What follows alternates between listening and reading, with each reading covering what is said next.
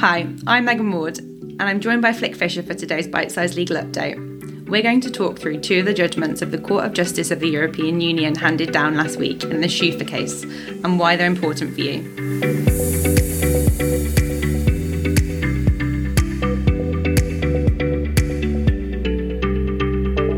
Schufa is one of the leading private credit agencies in Germany and there were two cases brought against it. Schufa 1 is somewhat a landmark judgment. It's one of the first European court decisions which looks into what would amount to automated decision making under Article 22 of the GDPR. Schufa 2 is important because it challenges the lawfulness of retaining public registry data for commercial purposes.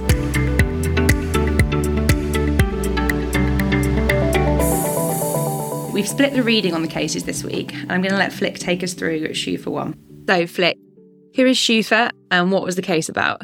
Yeah, thanks, Megan.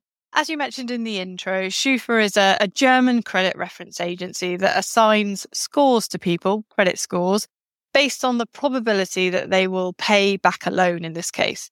So they calculate a person's score by analysing their supposed characteristics and behaviour using mathematical and statistical procedures. So we can probably assume that involves some form of machine learning models in the background. And then the Schufa's customers, who are typically banks, would then use that score to decide whether or not to offer a person that loan, and if so, on what conditions. So in this case, the, the case arose off the back of a, a complaint from a data subject who was refused a loan, and that lender had based its refusal on the individual's credit score. Of course, the individual went to Schufa and submitted a subject access request. They also requested that Schufa delete certain allegedly inaccurate personal data about them. And Schufa had attempted to give certain information to this individual. They broadly told them what the score was with some broad information about how the score had been calculated, but not much more than that. And so the question that, that sort of arose in this case was really whether or not Schufa was doing automated decision making within the scope of Article 22 of the GDPR, and therefore whether or not they were required to deliver up more information about how the score was being generated, and more, more generally, whether or not they were lawfully allowed to be doing that automated decision making. And we've said it's a pretty landmark judgment. So, what did the court have to say, and why was it so important? Yeah, it's fair to say that certainly in my experience across the industry of credit scoring and fraud detection type services that generate probability based scores, that many of those in that industry have taken the position that they do not themselves make a decision with those scores.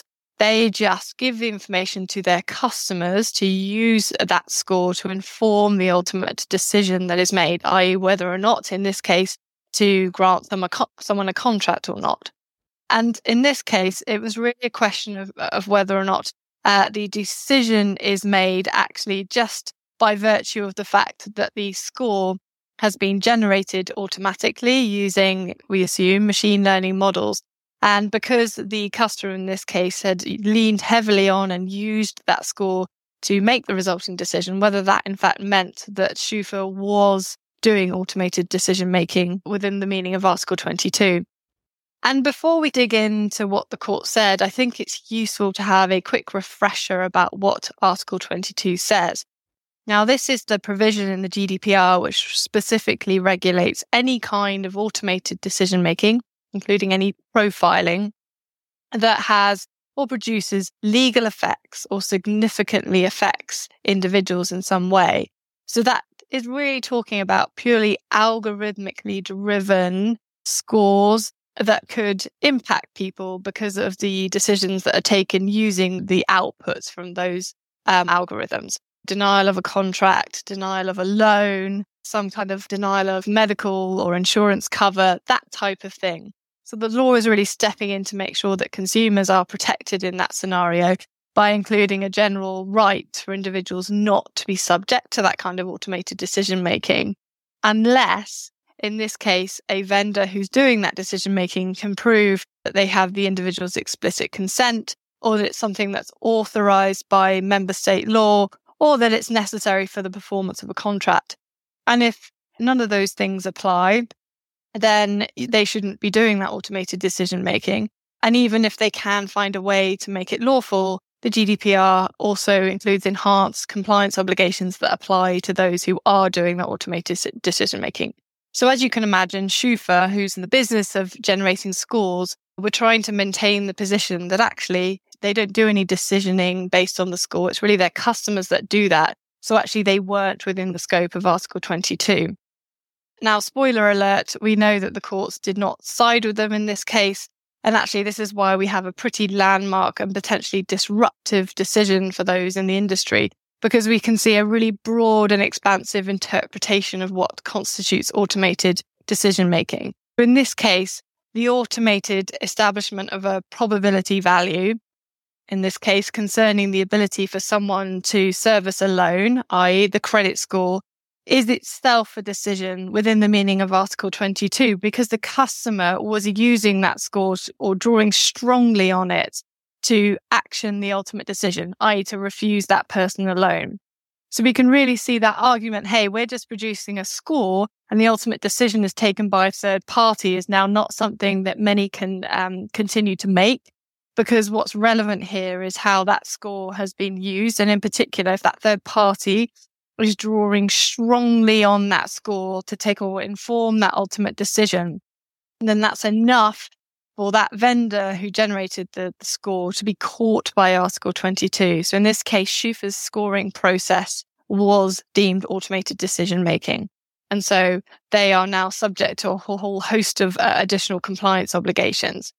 But also, really importantly, the court emphasized the fact that we should treat Article 22 as a general prohibition on automated decision making that, that impacts individuals. So, unlike some of those other rights in the GDPR, the right of access, the right of deletion, where it's dependent on the individual exercising those rights, this Article 22 provision should be treated as something that applies irrespective of whether or not someone exercises that. It should be seen as a general prohibition and only something you can do if you can fit within the conditions of Article 22. Quite a few implications there for those in the kind of credit scoring industry are those using AI and machine learning models to automate algorithmically driven outputs that could have legal impacts on people. And what do we think it means for those service providers engaging in similar sorts of activities? So, it basically means that they're now going to have to more carefully assess whether or not what they're doing and the ways in which their customers are using the score could pull them within the scope of Article 22. And I think re- interesting, the interesting thing about this case is that the customer or the third party doesn't have to be using or solely, it seems, rely on that score. They just have to be leaning or a significant part of the uh, way in which that decision has been informed it's strongly informed or they're drawing strongly on that score. And to some extent, many vendors wouldn't necessarily have much control over how those customers are going to be using that score, but they may now be paying more attention to that. And if they want to try and contractually impose some extra conditions on the customers or the way in which they're using that score, so require more manual review, ensure that it's weighted with other factors, I think that that might have huge commercial implications and may not be something they can achieve, but that there may be more review or consideration for how the score is ultimately being used there. But assuming that they are caught by Article 22, then it means that they're going to have to find a legal basis to make that work uh, under Article 22. And that's not that easy. If you're relying on the explicit consent of a data subject, they're going to have to work with the customer probably to collect that consent if they don't have a direct relationship. They're also going to have to be mindful of the requirements to put in place additional safeguards that are aimed at protecting individuals. So those safeguards require that they enable people to obtain human intervention, to understand the score, to express their view and ultimately contest the decision. So there might need to be a whole process in place there. There's also upfront transparency obligations. So they're going to have to provide meaningful information about their methods around generating the score and the consequences of that score. And there are also greater restrictions on using special category data for this type of scoring. A lot of vendors are quite scared about giving too much information about the logic involved in generating those decisions, because often that's the secret source of their service. There's going to to be a balancing act there. Some of the commentary in this case indicates that leaning on the fact that might reveal trade secrets might not be a, an argument that they can lean on because ultimately we have to be mindful of the whole purpose of Article 22 is to give people clear transparency when decisions are being made about them that's significant. So it's certainly going to force a greater review of some of these vendors' whole positioning around automated decision making, both contractually with the customer and just from a positioning publicly as well. Yeah, it's also quite timely, isn't it? As the judgment was handed down last week in the same week that the EU AI Act was passed, which will regulate credit scoring as a higher risk form of AI and introduce some of those similar increased obligations such as transparency, explainability, and things like that. So, so have to wait and see. Exactly right. Yeah. Megan, turning to the next case, which we were going to run through, which was Schufa 2. So, what happened there? What's some of the key kind of findings from that case? Yeah, Schufa 2, it relates to another of Schufa's processing activities. So, as part of its business model, Schufa also records and stores in its own database information from public registries. In this particular case, it was the German Insolvency Register, and the information that they recorded and stored was relating to granting of a discharge from remaining debts. Now, that information was compiled and stored in the event that their contractual partners, i.e., their customers, ask them for that information. And Schufa retained that information for three years after the entry was made in the registry, in accordance with a particular code of conduct which had been drawn up by the German Association of Credit Agencies. However, the public registry itself had to comply with a six month period for deletion, which was prescribed by German law relating to public records on insolvency proceedings. And the case ended up in the German Administrative Court following two data subject complaints to the German data protection regulator. And those data subjects had requested that Schufa delete entries relating to decisions to discharge their remaining debts from Schufa's database. And Schufa refused to comply, explaining that it had a legitimate interest in continuing to process the data and that its activities were carried out in compliance with the GDPR and actually, that six month deletion period, which was applicable to the registry, didn't apply to Schufa. Now, the regulator itself found that Schufa's processing was lawful, notably because Schufa complied with the three year retention period, which was set out in the code of conduct drawn up by the association.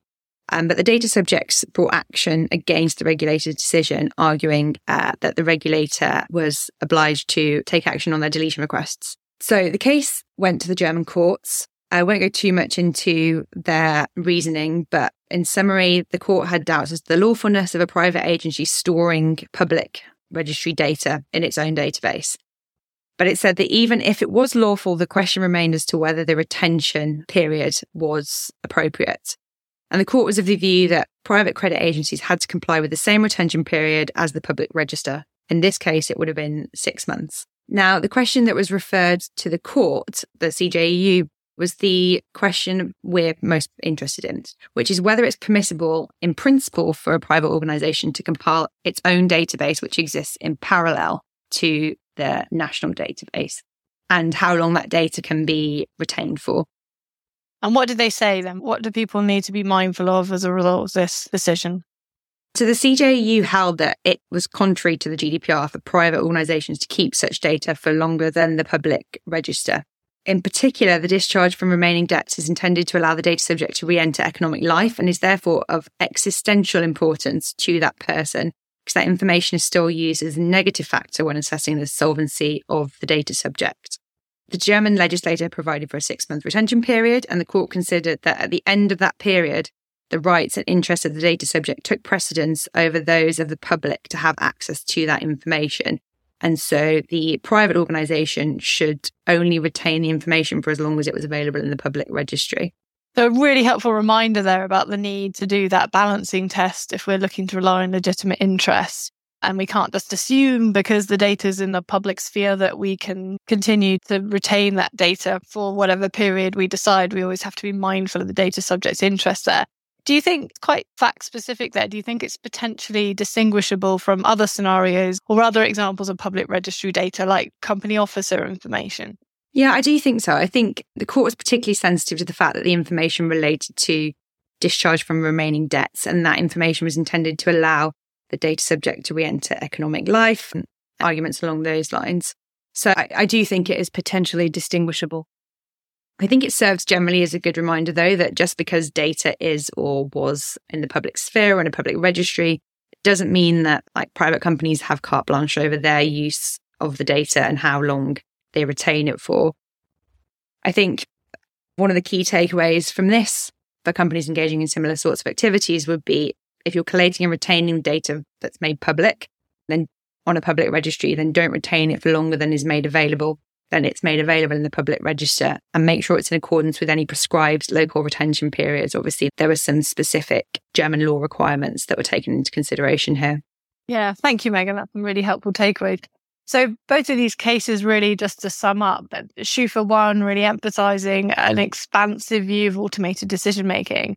And just to emphasize, not all automated decision making will be within the scope of Article 22. But if you're doing, if you are generating algorithmically driven outputs that could have legal impacts, denial of contract, etc., if you're doing that, just because you're generating the score, but a third party may be actioning the decision using that information doesn't take you outside the scope of Article 22. If you are vendors doing that type of scoring, you may need to evaluate your practices and positioning on automated decision making. And then Schufa 2 reminding of us of the need to be mindful of that balancing act and to consider the interest of the data subject the types of data that we're processing, and we can't assume just because it's public data that we can automatically build a legitimate interest argument for data retention. So, some helpful takeaways there, and certainly I think Schufa one a really landmark case there because we just haven't had any real decisions around how to interpret those Article 22 obligations. And uh, particularly in light of all of the increasing use of AI to drive decisions for day to day working practices, etc., we just need to be mindful of the expansive scope there. So thanks very much, Megan. Thanks, Lee. That's all from us for today. So if you have any questions on today's legal update, don't hesitate to reach out. If you found it useful, please give us a like or review on your usual podcast channel. Thanks for tuning in. We'll see you next time.